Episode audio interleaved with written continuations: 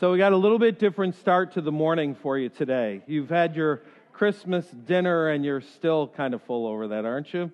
Uh, we're going to go ahead and play a little bit more music and give you a chance to just go ahead and connect. So if you, it's three minutes. You want to wander around and talk to somebody, feel free. You want to stay right where you are and take a nap, feel free. You want to finally talk to your spouse for the first time since Christmas Eve, feel free do what you're going to do, but three minutes. In that time, uh, group leaders are going to come up and take their spots here. Okay, so let it let it start. Have fun. Where are you now when darkness seems to win? Hey, look up, child. Hey, look up. So what we decided we do today uh, is do a group sermon.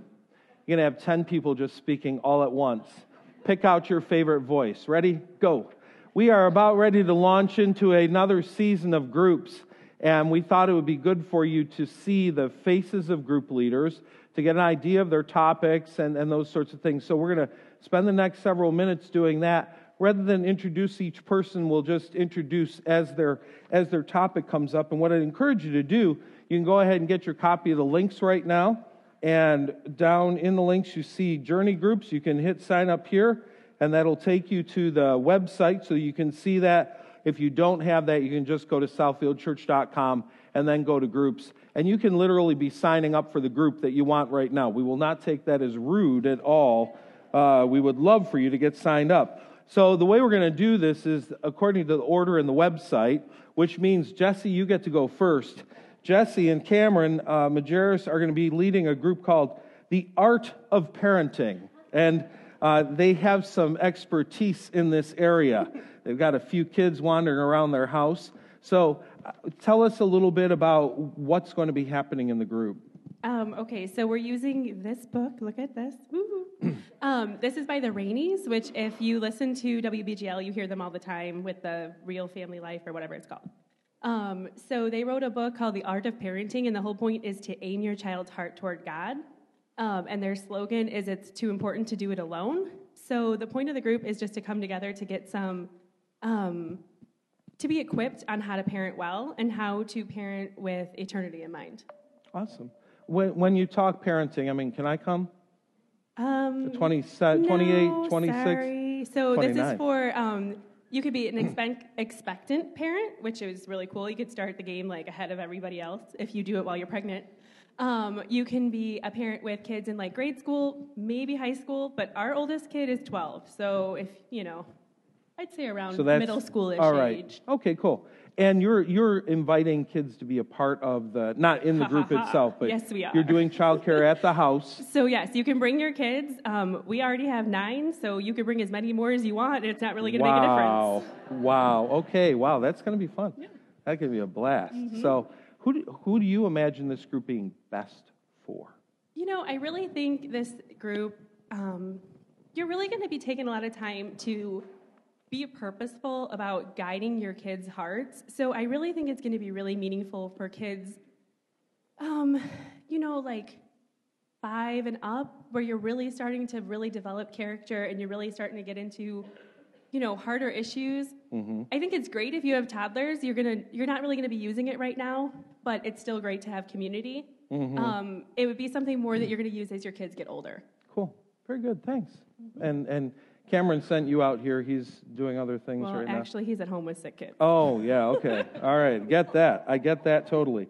All right, so going down the order, believe it or not, we bump all the way to the opposite end of the stage. Uh, the two guys at the other end are involved with basketball. One for people that are under 30 ish or something like that. Well, there's one definitely for people over 30. And Tom, I think you're the over 30 leader.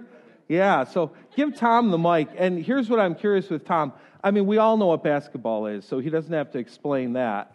Um, but I think there are a lot of churches that get into sports ministry with this vision in mind of we want to do sports ministry because it'll bring people to Jesus. And a lot of times it brings people, but it doesn't necessarily lead to that. But in your life, it did. Yeah. Uh, when I was younger, I had a guy that invited me to a basketball. It started out in softball, but then it became basketball ministry. And he was like, Well, there's a catch. You got to come to church. And I was like, Well, Sunday morning, get up and go to church? I was like, But if I get to play basketball, and you probably know that too, Brian, is if I get to play basketball, I can go sit in the church for an hour. Well, he didn't just leave it sit at that. He kept asking me questions and encouraged me, not in a way that it's was speaking like Sunday mornings. It was a he would ask me a question about how's this in your life? What are you doing with this? Well, look at this verse. Just read it. He wouldn't tell me what it meant or anything. He would just be encouraging to read it. And that's kind of what I would read it. I would come back with a question. And the, the thing that really got me was the fact that there were times where he said, well, I don't really know the answer to that either. Huh. It was a journey, a journey type of a thing as he was learning just ahead of me. As with my kids, I was learning just ahead of them. So it's that share and push it, you know, not push it, but to hand it down to the people behind you as to if you're farther on the journey, look to the people behind you. So uh, that's kind of what this is for. I've had a few of the guys say, How do you get up on a Saturday morning when you're 55? And it's, I'm like, I, I like, I enjoy basketball, and it gives me more of a reason to go out there and just talk to guys and get to know guys so that it can be a conversation about how God's working in our lives. So awesome. That's awesome. what this Monday night's going to be. And part of what's come back to me from the basketball time that you guys have had is that there are people who have actually they're experiencing the connection of community through it that it's not it's not just playing the game but they've actually recognized wow this group it's like family it's like coming to family so it really has had that kind of impact it's just been really wonderful and positive really good. So you're playing when? I'm playing monday nights. We're going to go from 7 to 8.30 uh, just to keep it short and brief and uh, just encourage any guys that it, it's not going to be superstar play like i keep telling everybody on saturday. I have to make one good play, and the rest of the time I could just walk up and down the court, and they'll talk about that one play for for a few weeks. So it's it's good enough for me. So Monday nights, that's kind of how it's going to be. Awesome, you know, awesome. come on out, make a couple good plays, and then we'll talk about it for for, for a long time. So. Awesome. And Brian, yours is when? On Saturday mornings from nine to eleven, and. It, we are not for people just under 30. Uh, this is for any any guy 15 and older. And what I love about what's happened on Saturday mornings is it has brought in the peripheral friends from, I mean, as far south as Wilmington. Uh, I mean, so th- it's a great on ramp if you're looking for an opportunity to invite a friend out to, to show them that church isn't just a bunch of you know uptight people sitting in chairs and ignoring each other. Like getting out on the basketball court really allows you to, to express yourself in a, in a pretty cool way. And again, I, I love, we've, we've had uh, plenty of father son combos come into this, uh, come into this group, and that makes for just an absolutely fun time. Uh, and we've stayed pretty clear of injuries for the most part, uh, outside of myself. Uh, but again, it's, it's just a really cool uh, opportunity to get together every Saturday morning from 9 to 11. Good deal. So we have both of those going. Did you say when yours was, Jess? I forget. No, I didn't. Say when. It's on Friday, Friday night from I think 6:30 to 8. There you go. Friday night, 6:30 to 8. Okay, we got that at your house. Uh, Rod, go ahead and give the mic to Kim if you don't mind. the next one is called Living Second. Tell us about that, Kim. What's what's the group about? We're going to be breaking down a verse, and I'm not going to tell you what it is. I'm going to make you go look for it. It's um, over. it's on the website. Well, it's on the website, but it's also on the wall. Uh, we have oh. two, two verses on the wall here that used to be at the warehouse, and we brought them over here because they were so important to us. It's the verse that's over the donuts. So you need to look, and you probably never noticed it before, but we're going to spend six weeks breaking down, it's actually two verses, looking over those two verses and trying to figure out what does it mean and how do we live it out. And then the unique thing about this group, I've never done this before, but we're going to have a different guest leader every week. And it might be someone who can't attend the group, all, you know, all six weeks, but is just popping in for that one week. And I think it'll give people an, an opportunity to, to, to meet some women, to see some leaders that maybe you wouldn't have before. Awesome. Yeah, I, I love that. I love that concept of sharing it. it gives a chance to grow up a leader. That, that's fantastic. Wonderful. And yours is when again? Just say one more time. Monday night, 6:30 to 8 Here? here. Here. Okay, great. Um, why don't you get that mic back to Dale? Um, and I'm, I'm skipping order here. So if you're if you're in the on the website, you're going down. This is scrolling, right? You're scrolling down to the Psalms. So tell us about your group, Dale. This is going to be a unique group. I've never done anything like this before. I'm really not going to do much preparation for it. I enjoy, which sounds like okay. So it makes Kind of like a sermon. Makes Awesome. me, yeah. that's right, that's true. Good match. We're going to cover the book of Psalms, and we're not going to do the whole book. We're going to start doing the first few Psalms, and we may pick as we go along. We're going to actually do a study of it, just a real study as we go, like a real live study as we go through it. That it's not that hard to read the Bible, and for people that are busy that can't always get to it, this is going to give them an opportunity to come and just see, see what it's like. You don't have to go to whole weeks, all the weeks. You can, if you can only make a few, that's fine. But we'd like you to stay for the whole time. So at the end, I'd like to just be able to, you know, share with you how to study and what to study for, and hopefully an application each week that we can bring home and live the week with us. Awesome. Very good. Again, day Sunday night, six thirty to eight at you at our house. at your house. Okay, and In that's in Joliet. Joliet. Wonderful.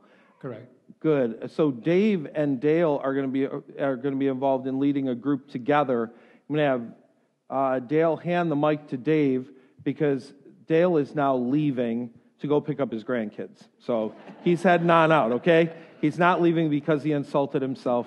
He's leaving to go get his kids. And Dave, tell us about Battlefield. This is intriguing. Well, I think uh, Kim did a great job of putting to words kind of what's on uh, Dale's heart and my heart for this, and that is there's a battle raging right now in this room and around this property and around the property of every church that's committed to do God's bidding. And so we're, we're going to take that matter to heart. If you look around the room, you know, the soul, the spirit of every person here is eternal what we do with that information matters for mm-hmm. eternity. Mm-hmm. And so we're going to come here and continue what Dale and, and Tom and some others have been doing, and that's praying here on Saturday nights. We're going to try to continue that for another six weeks and, and see if we can turn it up a notch and, and pray that God would do great things on Sunday morning in the spiritual realms. It says in Ephesians that our battle is not against flesh and blood, but against, you know, evil spirits, spiritual world. So uh, we're going to take that to heart and we're going to go at it and surrender ourselves before God and uh, ask Him to do great things here at Southfield. So you're talking about some good old fashioned warfare praying. Yeah, and you know what? This this, this group is for everybody. I, I don't pray. I have to confess this. I am terrible at prayer. My mind wanders. I have to have stuff written out. I come in here if I, if you know, I tried to pray over empty seats, and that lasted for ten seconds, and then I'm trying to figure out, well, why is this piece of carpet coming up here? Or whatever. whatever right? You know, this is the problem with being an engineer and praying, right? that's right. So if, if you're good at prayer, keep doing what you're doing. If, if you stink at it, then this is the place for you. 'Cause we're, we're going to come in here and we're going to grunt and, oh, oh, oh, oh, oh. Uh, yeah, God, what he said, you know, that type of thing. But we're, we're not going to call on people. We're not going to embarrass you. If you want to pray by yourself, um, that's fine. If you want to pray in groups, that's fine too. This is not designed to put people on the spot or make them feel uncomfortable. This is about to go at it.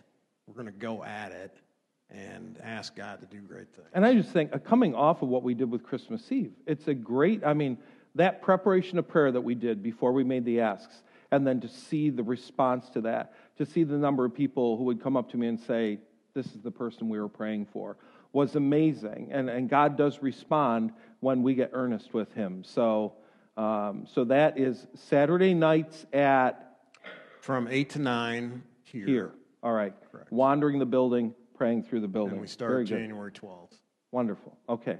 Pass the, oh no, you don't have to pass the mic. Rod's got the next one. Rod, Genesis, People and Nations for Men. That's right. Guys, Tuesday night, 7 o'clock here. Uh, you know, it's kind of like a who's who, and we're going to do as many people as we can in the book of Genesis uh, in six weeks. Uh, you know, really, there's so many decisions. These were the first people to encounter God, and a lot of their decisions impact us today. And there's so much evidence being discovered more and more all the time archaeology and history and even genetics. There's no other model that fits the, the Bible model fits the evidence we're seeing today. Hmm. Um, so if you got questions, you got doubts, you're skeptical, um, we can talk about those questions and we can go through these people. So, uh, although I'm fired up about that too, maybe. Uh, This is what I love. Group leaders hear each other's It's go groups. They're like, I'm coming to yours. This is this is good stuff. So wonderful. And yeah, that that's just that's going to be a great opportunity. I love the implications of people's decisions. How quite literally today, 2018, we're still living out the implications of mm-hmm. people's decisions from Genesis is crazy. It's amazing. It's amazing the way that works. So the next group is called Living Stories, and it's by with John and Susan Beaker. John and Susan aren't here, so we're not talking about their group. No, I told them I would. They're skiing today, well deserved ski trip with their family.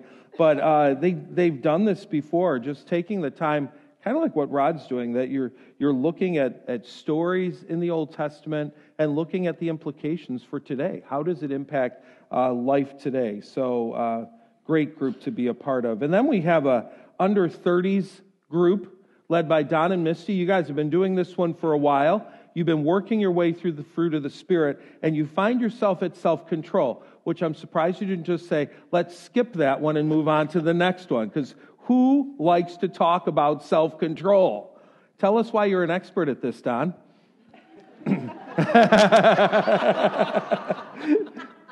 Wow, this is interesting. No, you take it where you want. not, to. not an Feel expert. free. Not Feel an free. expert. No, uh, yeah, we've been we've been going through the fruit of the spirit now for about two years, and uh, this is the last the last fruit that we're going through, self control, and uh, um, yeah, it, it's it's just it's been really amazing, uh, amazing to see the the relationships that have been built and uh, the the connections that have been been made. Um, but yeah, so we're going through self control. It's uh, it's for um, couples who are engaged or married, and they're they have to be under thirty. And uh, but if you're close, we may be able to fudge that a little. Um, but uh, yeah, we meet Monday nights, six thirty to eight thirty, and uh, we're we're just we're we're having a blast with this. I have a child in that group. He loves it. Good. So it's been a very good experience. And self control, that's a topic everybody needs to hear. I mean, it's just a, my word. Do you have anything you want to add to that, Misty? Funny, you give me a mic and you never know. Well, I'll take it. We, we can turn You it got a off. So timer go on? ahead. This group, we're passionate about the family here at Southfield. And this group, we've met people, and people are coming that, you know, are starting out their marriages and uh, just living life fully for God, saying, I'm not that busy that I can't carve out time. And the funny thing is, our, we start at 6.30. We don't have an end time. And some nights we pull it out late because we have these incredible discussions or very competitive games. So just that plug that we'd love to have you. New couples are always welcome. Oh, that's fantastic. Thank you. Tom, I'm going to make you talk for a minute about my group. So, one hour.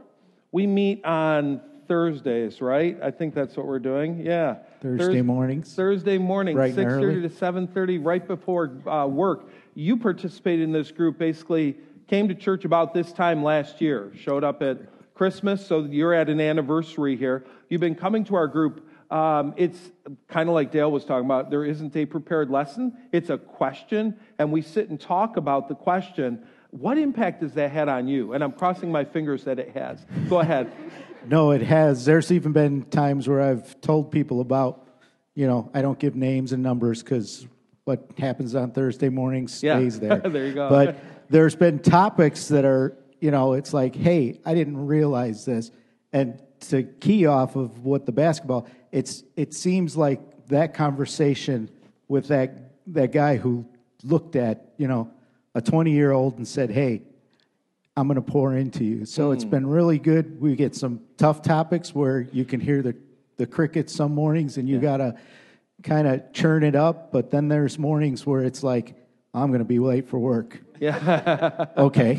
and you just keep going. It's, it's one of those things. Yeah, yeah. But yeah, it's been really enjoyable. And the questions aren't you know, like you have to be a Bible scholar to know it. It's just, you know, where are we at and how are you doing? And It's really talking about your life. So it's not like you're preparing for a question or anything like that. Uh, and you just come and we talk about it. The, the questions are they're probing and challenging. Uh, they they kind of they do make us think. The getting late for work is totally your choice. Yeah, it- yes, We're very is. prompt Yes, at our ending time, I- and we end, but, But- we do like to hang. Yes. Yeah. End to end, and there's guys that leave, so you can leave, but if you can stay, and I already told my boss on Thursdays uh, I'm going to be late, so Awesome. he's Awesome. he's okay with that. Yeah, it's great. It's an ongoing group. Make sure you go ahead and just jump into that one. That one's, I've loved it. I've loved it. I love waking up Thursday morning and heading over here.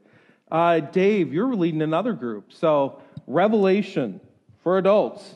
Um, tell us about what, I mean, we know what you'll be studying, the end, the end of the Bible. So, where do you think you're going with this? What do you expect?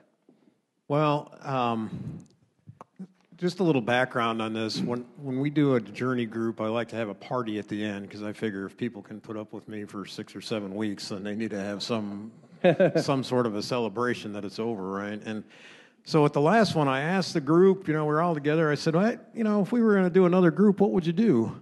And uh, one of the one of the folks said uh, Revelation. And so my immediate response was, never again will I ask that question in a group. and then my next response was, what about Jude? The book of Jude, you know, one chapter, there's 22 chapters in Revelation. I had 22 week studies. That, but no, I'm, I'm excited that, uh, that she picked that. We found a great book by uh, Henry Blackaby, and he summarizes it in here by saying, you know what, there's a lot in Revelation that we don't understand but we're going to focus on the things that we do understand. There's Mhm. a lot there that we can understand. You know Mhm. what the cool thing is about Revelation? One of them is it's like the fifth gospel. It's the revelation of Jesus Christ. So we're going to get to know Christ even better uh, by studying Revelation. What is he doing today? Christ is at, at work today. What is he doing today? What's he going to do in the future? What has he done in the past? We'll look uh, at all of those things in Revelation and what does he have to say to the churches and to our church. I love that you say it that way. The, the, the literal actual title of the book is The Revelation of Jesus Christ. A lot of people think it's the revelation of end times. No, it's the revelation of Jesus. We learn more about Jesus, especially in his kingly glory when he rules, reigns supreme over the earth. So fantastic. Uh, That is when again? Uh, that is, I had to think about that. Sunday nights from 6.30 to 8, starting on uh, the 13th. Here or your house? Uh, Dave and Teresa Fields have Dave and Teresa graciously Fields. opened their home, and uh, there's information, uh, directions on the website. Dave, by the way, is another guy who came to Christ through basketball. Through sports ministry. So, yeah, right. yeah, really awesome. Really cool. All right, the next one is called The Ask. And this is a co led group by Kim and Eileen. And um, Eileen promised to come up here. This is her first step. She will not be asked a question. She will sit and do nothing else. If Kim asks her a question, I'll take away the mic. She's not allowed to. Next step, she's here. Let's just be happy. All right. So tell us what's going to happen in the ask. Eileen's going to be leading, right? I'm going to be there with her. This is something she's wanted to do for a long time. And uh, we're, we're just taking a baby step. We all know we need to pray. We all have people in our lives that are facing impossible situations. Maybe you're facing an impossible situation. And we believe up here that prayer will make a difference, but we don't spend the time to do anything about it. And so we want to spend three weeks, three hours. It's just a one hour group. It's just for women, sorry. And I come to the retreat, so I mean, and this is where we're starting. And so if you have something impossible in your life, or if someone you love has something in their life that is just um, overwhelming, this group is for you. Come for three hours. It's not going to be intimidating. You won't even have to pray. We'll pray for you, we'll pray with you. And what we're going to do is we're going to just plead with God and beg Him to, to act and, and to, to then give us a passion to pray uh, going forward. But just three times in January, Thursday night, 7 to 8. awesome. Yeah. Awesome. You want to check her pulse? Yeah. She's still You here. want to say anything else? Okay. Oh my. Here we go. You asked. We're going to gather together and audaciously ask God to do the impossible because if He can create us, He can do what we're asking. Mm, awesome. Thank you so much. All right. Why don't you? Awesome, awesome, awesome. Rod, would you give the mic to your wife? And Tristy, you're leading a group called, uh, is it Second Friday? Yes. Yes. Tell us about Second Friday. Um, well, honestly, I I love to lead groups, but this season of my life, I'm not able to do a weekly group. Mhm. Um, so I just I know women are always looking to connect with other women, but we just often don't put the invite out there. So this is an invite to connect with other women um, once a month at my house. Um, I think I said 6:30, and um, just a place for you to come together, to gather, to connect, to be together. Um, and I'm generally pretty uh, on target with things, so there will probably be targeted conversations, but um, it's also just a time to come be together. Cool. It says seven to eight thirty. Seven. So okay, that's, the okay. time. Thank you. You'll be there. So yes, I'll be um, there. And then while you're while you're talking, tell us just a little bit about the retreat, when, theme, whatever you want to say. Okay. So the um, the journey group that I'm leading comes from the retreat, and um, the retreat is entitled "Better Together." And um, honestly, we are connected in so many ways through um, so many avenues, and yet so many of us walk around just feeling lonely. And um, I went through a season where I honestly questioned whether or not we're better together. Mm. And God gives us two commands He says to love Him and to love others. Mm. And then in Ecclesiastes, it says two are better than one. Um, and I just kind of went, I don't know that I agree with you, God. Mm. And um, so, coming out of a season of that, I am to a place where I believe that we are better together. And I believe that God says we're better together and He designed us that way. And so, this retreat is to encourage you that we are better together and to come challenge you to believe that with me. Very good. Wonderful. Would one of the two of you, whoever chooses, tell us what Vicky's group does? Vicky isn't able to be here today. She's not feeling well, so uh, the group is called Life Doing Life Together, right? Yeah. So um, Vicky's group meets um, once a month, I think, is what she's doing this time, and they meet at a restaurant generally, and um, it's just a time to just eat together, talk together, be together, um, just giving you that connection point, and it's really formed a cool community for women who come. Cool. Wonderful. The next one on the list is a membership seminar that I'm leading. I'm not going to talk about that now.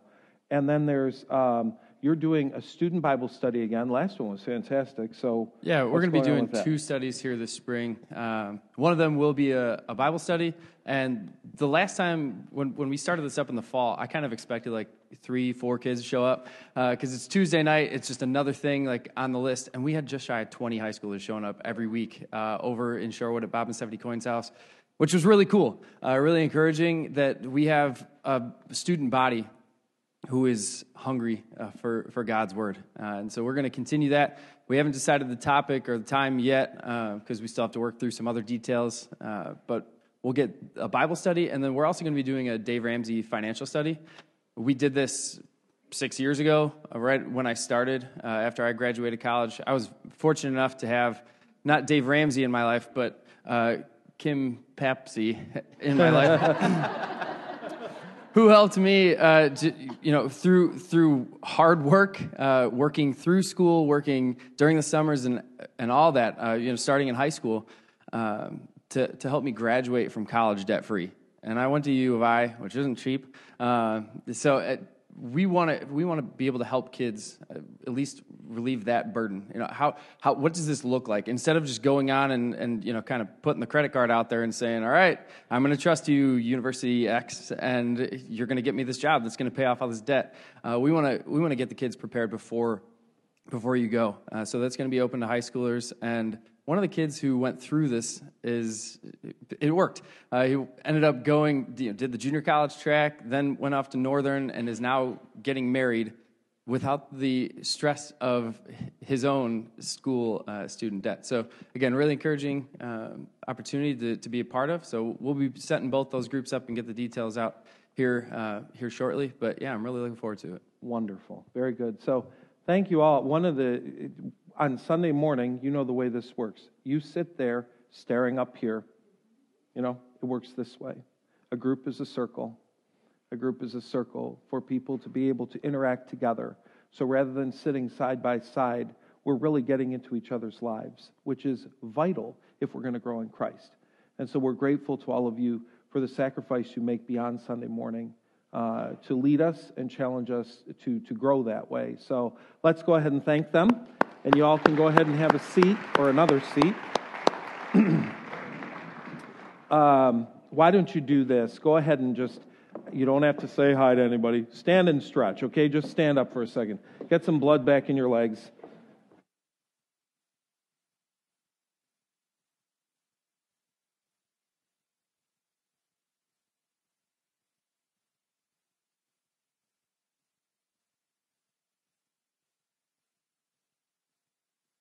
Go ahead and have a seat. and as you do, uh, Brian, Brian wants to invite the uh, Majerus gang up here for a second. Yeah, Go I know that not all Our of the Majerus- servers al- also, by the way, will go ahead and start receiving the offering. So I know, and do that. unfortunately, our the majority of the Majerus gang isn't able to be here because of sickness. However, two of them are coming up here. Uh, if you were in the gym on Sunday night, or I'm sorry, Christmas Eve, not on Sunday night. If you were in the gym on Christmas Eve, there was a team of kids who helped sing uh, the 12 Days of Christmas as we did a, a fun skit. John Beaker and I were kind of acting it out.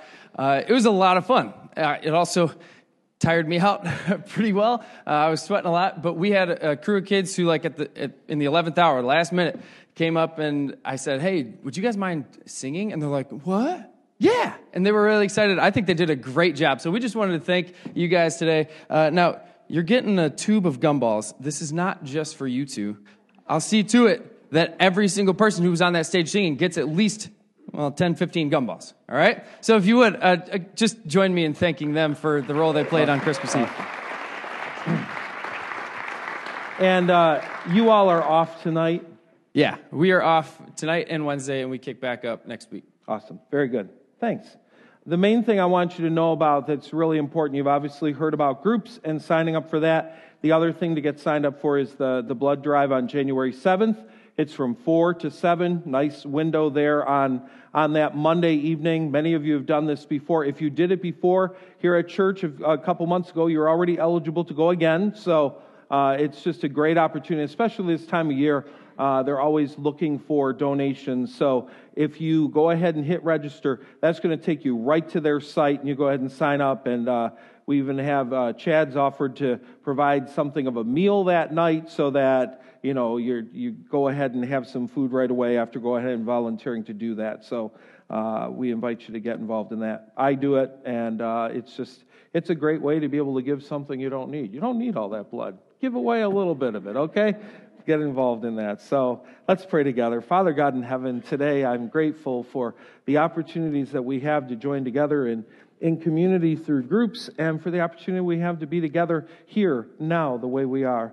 I pray that we would be moved and challenged to be more like Jesus in the year to come uh, because of the things we learn. In Jesus' name, amen. The human soul is wired uh, with the ability to reflect. We're able to reflect. We're able to think about what happened. We're not like, you know, an animal or some other life form. We actually take the time to ponder, to think, and reflect. Not only do we have the ability to, I think we have the need to. We have the need to take the time to stop and think about how life is working, what it's been like. That's part of our design as being created in the image of God. God is a reflector. We're reflectors of God. We have that ability to reflect. And obviously, certain seasons inspire reflection. You come to a birthday, especially as they start to accumulate, you stop and reflect. What happened this past year? What was that like? We came to an anniversary here recently, a wedding anniversary. Gave us a chance to kind of ask ourselves some questions about where we are and where we're going. So we have those natural times to stop and think. What do we do when we reflect? Well, we rewind. What happened, good and bad? What, what happened out there? We react. I like that. I hated that. Want no more of that stuff. We reset. Here's what needs to change. And then we resolve. More of that, enough of that, don't want any more of that. The start of the new year is, of course, one of those many creases in the calendar that gives us a natural season for reflection. Maybe you've already started. You're one of those people that spends December kind of reflecting on the past year. Maybe you're a December 31st, 10 o'clock person. You kind of wait right up to the very, end. But I thought we'd use this morning either to set the process in motion or continue in what you've already engaged. I like resolutions. I like that clean slate moment. I like that idea of, you know, killing an old habit or starting a new one. I like them, and I have to admit that for me, they have been relatively ineffective. About two weeks into the new year, not only am I not doing them, I forgot what they were. So, and I suspect a few of you are there as well. Going into uh, 2016, I was challenged by a group of people to take on a practice that has proven for me far more effective than resolutions. Some of you may have heard of it, some of you may actually already do this. And if you do, I'm sure you can testify to its effectiveness. I signed up for a learning experience with a group of people in southern Indiana at a retreat center, group of ministry leaders. And it was read by, led by two incredibly wise women. They're just really, really wise. I, I kiddingly refer to them as my little evangelical Yodas. You know, they're just kind of these, they're really wise, wise people. And as we approached the new year, they recommended taking on the practice of choosing a word for the year. Just choosing a word. This is, this is my word. And it's not just pick a word, any word. There, there's a way to choose this word. It's a word that we believe was pressed on us by the Spirit of God. It's, it's a direction the Spirit of God is taking me. It's a word that is both inspirational and aspirational, a word that requires a stretch, not just nice and safe, but something that pushes you out there a bit. It's a word that we choose to live into. I'm going to embrace this concept for the coming year. And it's a word that, if lived well, would prove transformational. By the end of this, I will be different. I was up for it. I wanted to try it. And as 2016 approached, I thought about the year past as well as the year to come. 2015, it was our first full year in this new space. That was a great year. There was so much energy, and there were so many reasons to celebrate. But there was also a lot of work to do. And like I do, I put my head down and just plowed forward. 2016 was going to be an, an incredible year in the life of our family. Riley and Brian were about to get married. Uh, Nate was about to go off to school in Texas. Kim's dad was suffering illness, and we didn't know how long his life would last. And so, as I thought about the year, and as I reflected and prayed, the word savor came to mind. I wanted to savor the year. You know, just like a good piece of food. I wanted to, I wanted to get it in my mouth and I wanted to chew and I wanted to get every last bit of flavor out of it that I could. I didn't want to just swallow, gobble it up and move on. I wanted to enjoy every moment. And I got to tell you, choosing that word for me was so helpful. Throughout the year, it helped me to slow down. It caused me to stop, to just stop and literally think about that word. At moments like when I'm at this wedding and I'm standing against a beam and I'm watching Brian just dance with his mother. And I wasn't going to miss that. I savored every moment of that. Or the night that Shelley and I went out into Dawson Prairie in the dark at Green Lake and laid down in the middle of the grass and stared at all those Wisconsin stars while she turned on the song Wonder and we just listened to that. Or standing in the parking lot and watching my little boy walk into a dorm, knowing that I wouldn't see him till Thanksgiving. I savored. I savored. Savor. It was a good word, and I needed that word. It changed me. As 2007 approached, uh, 2017 approached, we were asked to do another word. Savor had transformed me, but I could sense there was still work to do. And, and so there was a bit of a transitioning to a new word, and there was the word be, B-E. Just be. Savoring was about taking in the moment.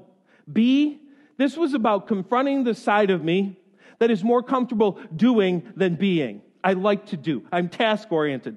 My zone is the zone of activity. B, I'm, what am I supposed to do with B?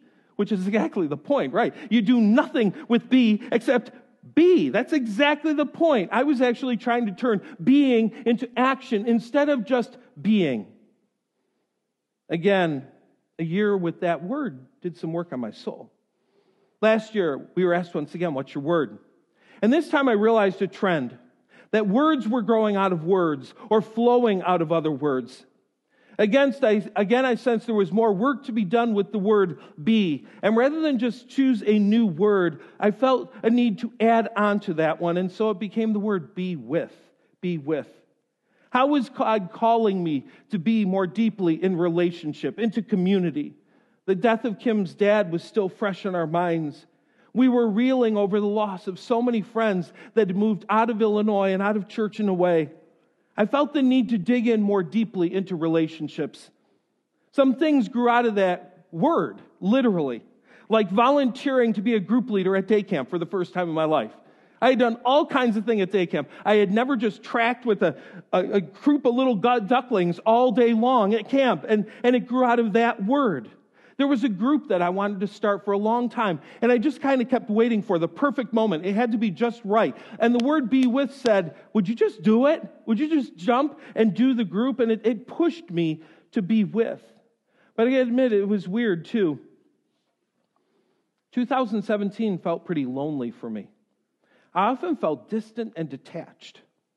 The losses continued, right? Aubrey's moved away. I mean, we had, we had served together for a decade. They had become for me like that well worn pair of shoes that I go grab. They're comfortable, they're broken in. I know they're not going to let me down. They're just, they're perfect. And, and we worked well together. And then at the end of the summer, we lost Roger Swank. I lost Roger. Roger was a spiritual father to this church and a father to me. I reflected on my word with one of my Yodas recently. I talked about the irony of being met with so much separation and isolation when the word be with was the word I had chosen. She wrote back, I'm sorry you've experienced losses this year and wonder how you see or have experienced God in his invitation to be with. Could it be more with him or how has he been with you? And this is why we all need a Yoda, right? Because I'm thinking, I'm not getting connection with people. And she's saying, You're not getting the point. The lack of connection with people is actually a call to deeper connection with God. Aha, I get it. It only took me about 11 and a half months, but I get it. So, the word doesn't always unfold the way we think it will. I'd like to take the next couple of moments to lay out a biblical foundation for the practice. Now, mind you, I am not going to say that the Bible commands us to choose a word for the year. It does not, okay? It's simply a wise practice. But I think we'll find a biblical pattern in the Bible with words. We know that in John 1, John describes Jesus as what? The Word.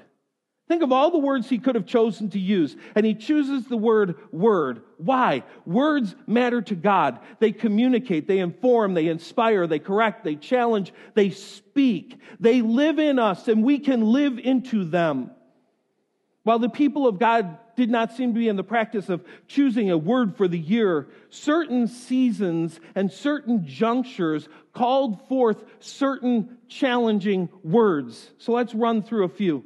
If you think back to the story of Joseph, he's abandoned by his brothers. He's separated from his father. I am sure this man felt very much alone. At every turn, he must have felt rejection, felt like an outcast, felt like a failure. And yet, what does God say about Joseph? The Lord was with Joseph and gave him success in everything he did. Again and again and again, that term is repeated about Joseph. That's part of the season in his life that he needed to hear. Early in Exodus, a theme emerges, a phrase to Pharaoh and all of Egypt. What is it? Let my people go. Exodus 5 1, 6 1, 7 16, 8 1, 8 8, 8 20, 9 1, 9 13, 9, 9 17, 10 3. Uh, it's a rather unmissable message. Let my people go. As Moses ends, uh, comes near the end of his time with Israel, he gives them a word, beautiful word choose. Choose. About 25 times in Deuteronomy, choose. And it's wrapped up with this classic call in Deuteronomy 30 19. Today I have given you the choice between life and death, blessings and cursings. Now I call on heaven and earth to witness the choice you've made. Oh, that you would choose life so that your descendants may live. He wanted them to be well aware that the past generation had chosen poorly, and now they had a choice. They had a decision to make. We move to Joshua, and a new word emerges. The choice has been made. They cross the river, they go into the promised land, and God gives a word to Joshua again and again and again. I think you know what it is. Be strong and courageous. Be strong and courageous. The Lord your God is with you wherever you go. Again and again, just in these few verses, be strong and courageous. The Lord your God is with you wherever you go. It was a season requiring strength and courage. Are you catching this? God has given his people words to live into for certain seasons, for a specific calling. I could go on. David is referred to as the beloved of God. He needed that message. He needed to know he was beloved when his family, his brothers, didn't always seem to be beloving him. When David gets involved in writing the Psalms and leading the people in worship, words became a key. One of the words I think of is wait, wait, hopefully wait for the call for, for God. The prophets have a recurring word that lasts all the way up to John the Baptist repent. It's the Hebrew word shuv. I love it. It reminds me of shuving someone. Shuv, push, push in the other direction. It's time to change course. Jesus gave a word to his church in Matthew 28. What is it? Go, go, mobilize, get out there, take your faith into the world. Different epistles play on different words. It's hard to think of Philippians without thinking of the words joy and rejoicing. I hope I, I, I, could go on. I hope you get the idea. God loves to challenge his people through words with words. So one might ask if you want to take on this practice, how do I land on a word? What do I do? The process I have found helpful is just a time of reflecting. You go to Philippians chapter 3. What, is, what does Paul say? Forgetting what is in the past, looking forward to what is in the future. Taking the time to position myself where I am, to look at what's happened, to look at what's coming, and just see where life is. It's not terribly complex or difficult. You have to review where you've been to get a sense of where you're going. Where have I been? What happened last year or last season, good or bad? What do I want to leave back there? What do I want to bring forward with me? How has God been in, with me in this past season? Where are his fingerprints? Where is his activity? It's a guided reflection. And by guided, I mean guided literally by the Spirit of God. Be literal. Ask the Spirit of God to show you what He sees, not just what you see. And in reflecting on the past and praying for guidance, a path forward emerges a word. And let me say a few more things about the word. It may come quickly. It may come so quickly that you think that couldn't be the word. I mean, it's just too fast. There it is. Boom. And part of the reason it came quickly, well, God's been preparing you for that moment. So it came quickly, yay. Sometimes it comes painfully, slowly. Does that mean God didn't prepare me? Not necessarily. I just think it means there's some value to be had in, realize, in, in, in, to be realized in processing and in reflecting more. Be careful not to choose a wish word. What's a wish word? A wish word is a change of status has more to do with change of status than transformation. You know, you may say, My word is marriage. I'm getting married. I don't know who it is, where they are, but by December 31st, I will be married. That's beautiful, but that's a wish word, okay? We're looking at words that talk about transformation rather than simply a stage change in status. Rich, be rich is not, a, that's more of a wish word. I think, I think you get the point, okay? The word should be aspirational. There should be a bit of a stretch. It should also be transformational. If I chose to live into the word, how would I be changed? Now, for perfectionists out there, you're never going to feel like it's the right word. You're going to go crazy. Nah, it could be different. It could be better, you know, whatever. No. At some point, you just got to choose. You got to try it on. You got to say, it's not a biblical command. It's a helpful tool and move forward in wisdom. Give it a whirl. You live into it a month, you go, yeah, that wasn't the one. Try another. In fact, that's what we probably need as perfectionists to try more things on. Well, as I said, I've been living into this for a few years. I usually take December to start praying through so that by January 1st, I'm ready to go.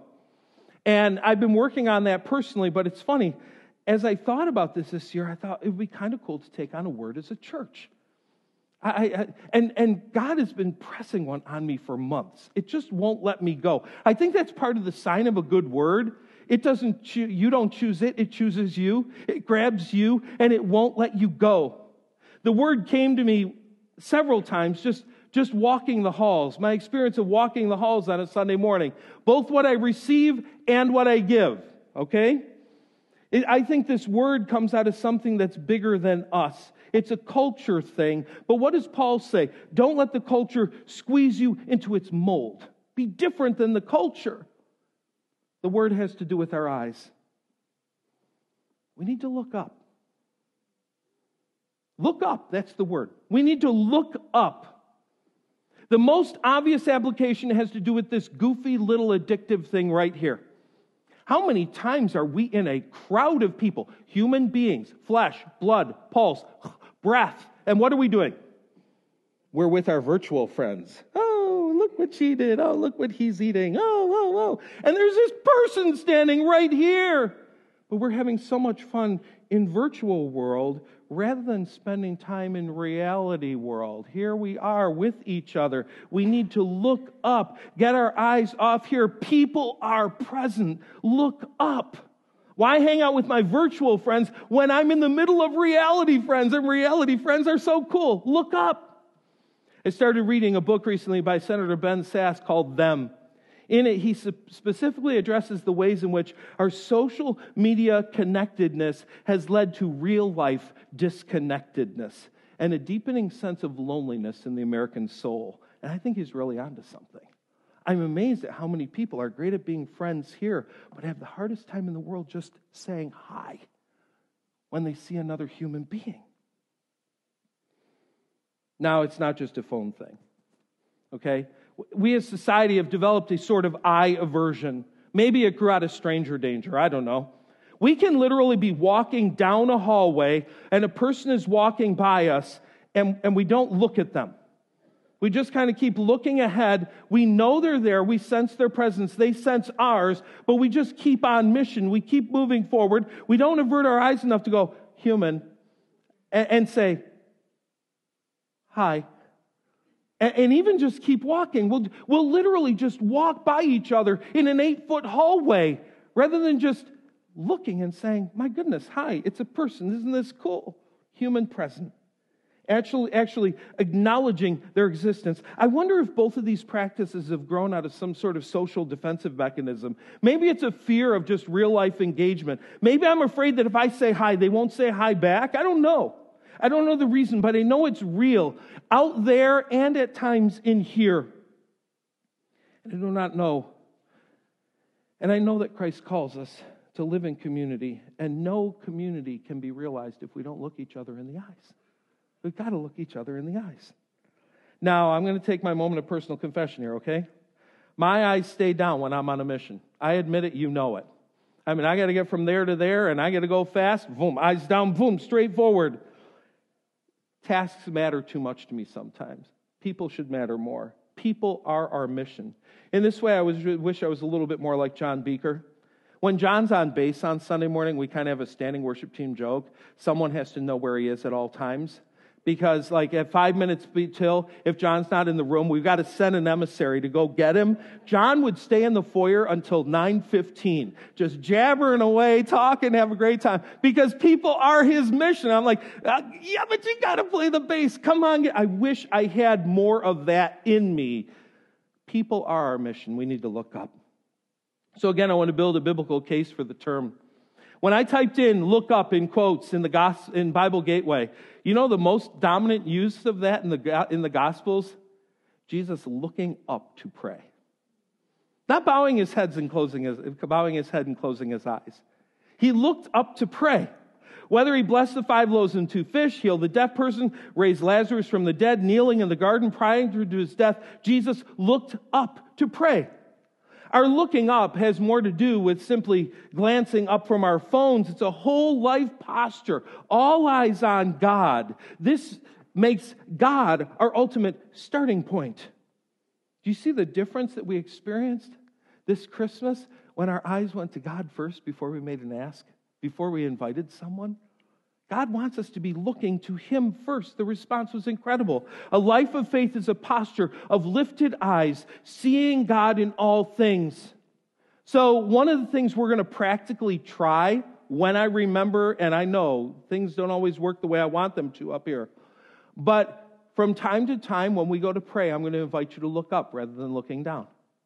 To literally just get that physical posture of looking up so that we start paying attention more to the fact that there is a Father in heaven. Why did Jesus always look up? Why did he look up? He knew the reality of someone in heaven who loved him and who wanted to communicate with him. Let me share another. Many times Jesus lifted his eyes to see the crowd around him. He'd look up and see. And when he did, what does the Bible say? He saw their deep need and he had compassion. We see this when he, he sees the crowd. He has compassion on them because they're helpless, like sheep without a shepherd. When he saw a crowd, he looked up and it stirred deep and compelling compassion. Oftentimes, when we see need, we avert our eyes. We don't want to see it. We don't want to deal with it. Maybe we don't feel like we have the internal resources right now to deal with it, but, but we avert our eyes rather than doing what Jesus did, looking deeply into the need and looking so deeply that it caused compassion to well up in him. We're supposed to be like Jesus. Not like our culture, we're supposed to be like Jesus. There's another occasion that Jesus spoke of looking up. John 4 tells us he's sitting with the woman at the well. She leaves. Before she leaves, the, as she leaves, the disciples come back. They arrive with food. He turns down the offer to eat. They're confused. She speaks of, he then speaks of a real meal, a spiritual nourishment that he has received. And while speaking of this food, he suggests to his uh, disciples that they wake up and look up. He says there are four months and then come harvest. Look, I tell you, lift up your eyes and see the fields that are white to harvest. Some suggest that while Jesus was saying this, the woman is walking back up the desert road with people from her village, and they're dressed in their white robes and they're blowing in the wind, and they look like waving wheat as they're coming up the road. Jesus obviously is speaking of a spiritual harvest, not just a physical one. Lifting up, looking up often involves lifting our eyes to see the lostness of our world a world that is more lost by the day. As, a, as our culture sinks deeper and deeper into the dark night of secularism, our natural response is to paint them as the enemy rather than what they really are, which is a captive of the true enemy of every human soul. Like Jesus, we are called to look up. We're called to look on the crowd with compassion. We're called to look up and see the fields that are ready for harvest. Let me give you two more real quick. Acts 17 11. Do you remember the Bereans in Acts 17? Paul goes and speaks to these group of people. He's the Apostle Paul, wrote the book of Romans, right? And they're ta- he's talking to them. And what do the Bereans do? They keep pulling out their Bibles and say, Yeah, we just want to see if what you're saying is true. The Apostle Paul, they fact check Paul. Because Paul was not an infallible human being, he needed to be fact checked. And so they looked it up. Okay, it's a little twist, but look it up. Look it up. What does the Bible say about this? We all have opinions, and we are all great at expressing them. Do they line up an ounce with what the Bible has to say? An ounce. Or are they just the opinions that we formed because of our experiences? Look it up. I want to give you one more. There are many. In Acts 1, Jesus ascends to heaven. Look at verse 9 and following. After saying this, he was taken up into the clouds, and while they were still watching, and they could no longer see him. And as they strained to see him rising into heaven, two white robed men suddenly stood among them. Men of Galilee, why are you standing here staring into heaven? Jesus has been taken from you into heaven, but someday he will return from heaven in the same way you saw him go. Jesus came at Christmas and the Jesus who came at Christmas is the same Jesus who's coming back in all of his glory. Do you ever wonder, could today be the day? Do you ever just stand, stare at a beautiful cloud and go, I wonder if this is it? I wonder if it's, I wonder if this is it. Is it time to go? Do you ever wonder? Do you ever look up and wonder about heaven? Wonder about life beyond this life. Wonder, wonder what Dave Fry is doing right now. Wonder what Roger Swank is doing right now. Do you ever wonder about out there? Because out there is as real as right here. Do you ever wonder about it? Do you ever look up? Holy living is inspired by heavenly thinking. When we think about beyond, it inspires holiness in us. Look up, eyes on the clouds. Jesus closes the book of Revelation with these words He who is faithful witness to all these things that Jesus speaking, saying, Yes, I am coming soon. And what does John say? Amen. Would you come quickly? Would you get back? May the grace of our Lord Jesus Christ be with God's holy people. Look up, always look up. This is going to be our word for the year.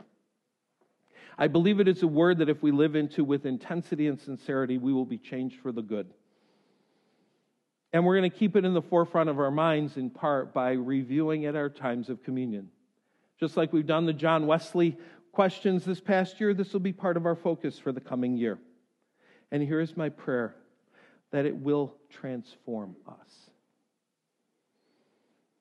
So, we just had an anniversary got married in Bloomington in 1985 at a little church a couple blocks from Kim's house. And uh, that little church has grown to be a much bigger church now. Several years back, her family was on vacation down in Bloomington and said, let's, let's go to the church. It'd be kind of cool to see what it's like. We got out of the car, parking lot, we walked to the door. We got to the door, we were let in. We walked across the foyer. We got to the, the Eileen door, you know, where the bulletin person is. Bulletin person was talking to somebody, handed us a bulletin. We went in, we sat down. We waited for the service to start. The service started. We did our thing. We were done. We got up. We walked back out. We walked through the foyer. We walked back through the parking lot. We got back into our car. And it wasn't too long into the car that I said, Do you know what just happened to us? Not one person all morning said hello. In a church that size, not one person said hello. Not one. But, but I said it was beyond that. Not one person looked us in the eyes. Not one person even acknowledged the existence of a human being in the room. I don't think that that happens very often here. I mean, one of the great compliments we get as a church is that it's warm and friendly. Not too much, not, you know, love bomby, ew, but, you know, enough, enough, enough. But my goodness, we, we can never lose that. We've got to keep that going. That, that when we literally, when we walk through the front doors, we stop long enough to look around and say, I need to, I need to acknowledge that humans are in the room. I need to acknowledge the presence of another human being because they are created in the image of God. They are created with dignity and worth, and they deserve that. And we want them to know that. And by that, I, I hope that by the end of the year, again, people won't go, ew, they, they like people too much. But that they'll know that even just by the look of our eyes, we look on them the way that Jesus does with compassion, dignity, and grace. So, we're going to move to communion.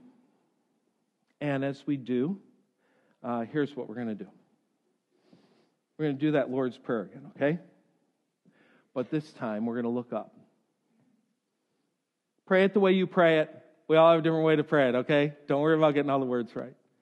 But look up. You know how it starts Our Father in heaven, right? Our Father who art in heaven, hallowed be your name. Your kingdom come, your will be done, on earth as it is in heaven. Give us this day our daily bread. Forgive us our sins as we forgive those who sin against us. Lead us not into temptation, but deliver us from evil. For the kingdom, the power, and the glory, they are yours now and forever. Amen. We have six places to go for communion two in the front, two in the back, two on the side stages are gluten free. And as you do, listen to a song that reminds us to keep our eyes on Jesus.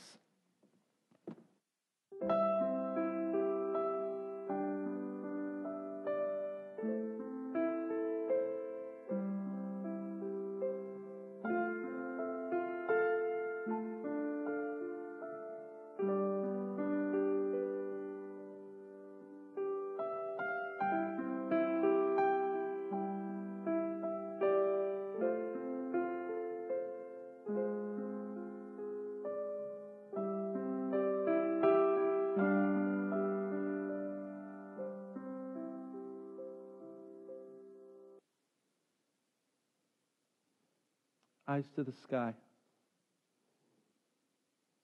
Let's sing it together. Words are up here if you need them.